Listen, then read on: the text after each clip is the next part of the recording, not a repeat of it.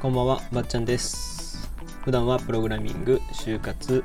エンタメなどの情報を、えーブログで発信しています。えっ、と、今回はですね、プロフィール記事を書いていたら、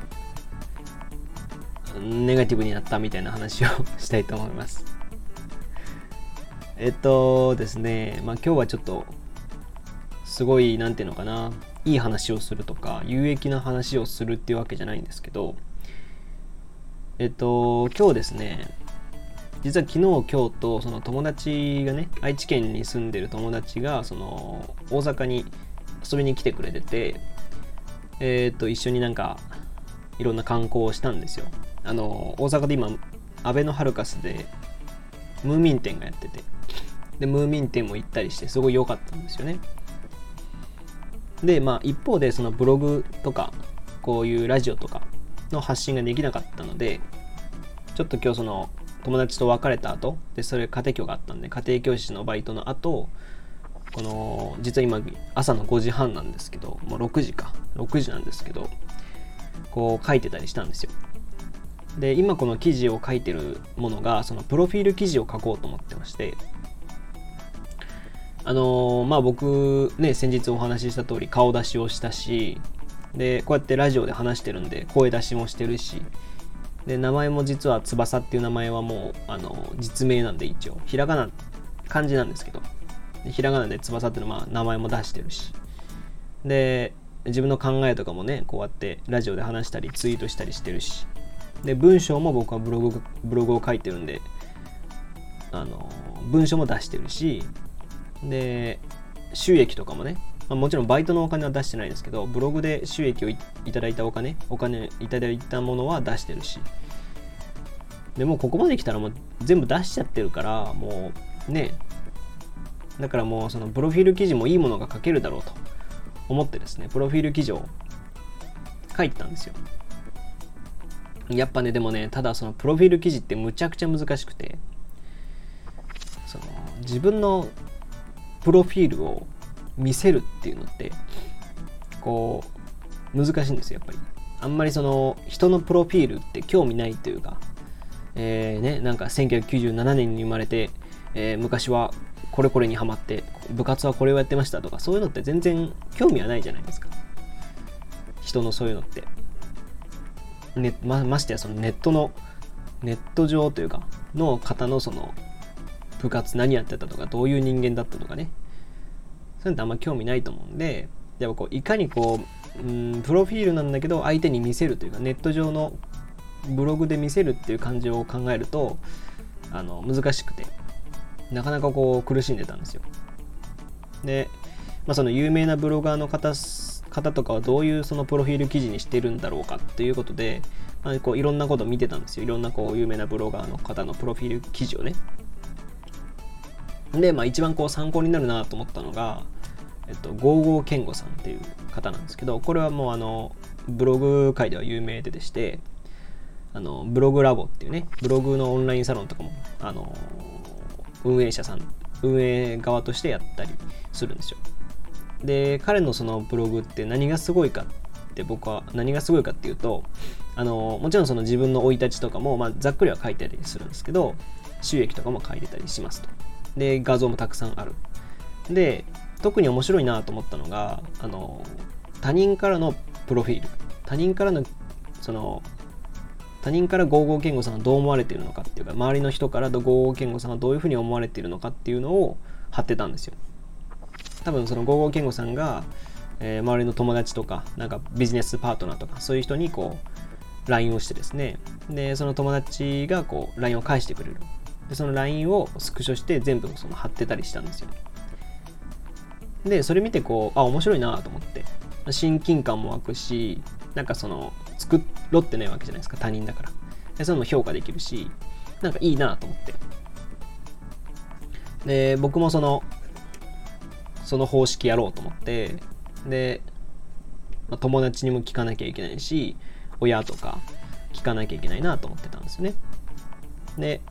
実はでも、えー、と僕の僕はもう就活を終えてるんですけど就活する前就活中にその一度聞かれたことがあって周りからどういう人間と言われますかみたいな。でそこで聞かれた内容をあのメモにメモしてたんですよ。だからその当時その当時その友達にたみんなに聞いたしあとその当時付き合ってた友達あの恋人にも聞いたし親にも親2人、えー、母親父親2人とも聞いたんですよ。で友達はこう、えー、友達はし、えー、好奇心旺盛やることとやらないことの差が激しい。で効率を求める人間。っていう、まあ、このサンゴというかがもらっていう言葉を言ってて。で親は母親は、えー、優しいがどうしても譲れない頑固さがありなおかつその頑固さを補強する説得力があるから困ると 言ってたと。い やね理屈っぽいしそう昔からねなんかねへりくつで勝っちゃってたんですよね親に、うん、で父親はそのお父さん。お父さんの若い頃。だから自分の若い頃に比べてできすぎなぐらい優しいと。だがその強がって甘えたがらない。ことがまあ難点というかまあそこをちょっと気にしているよっていうふうに言ってたんですよね。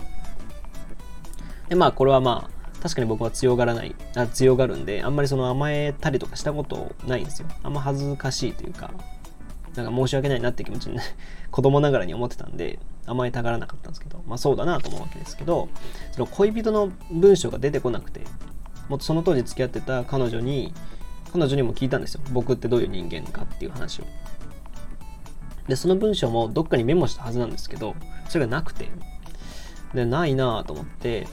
で多分そういうのって LINE で聞いてるんでこう LINE のこう検索窓があるじゃないですか。LINE の検索窓にこう俺とか自分とか、えー、翼とか漢字で翼とかなんか入れてこう自分に関する情報を何て言ってたかっていうのをその探してたんですよ。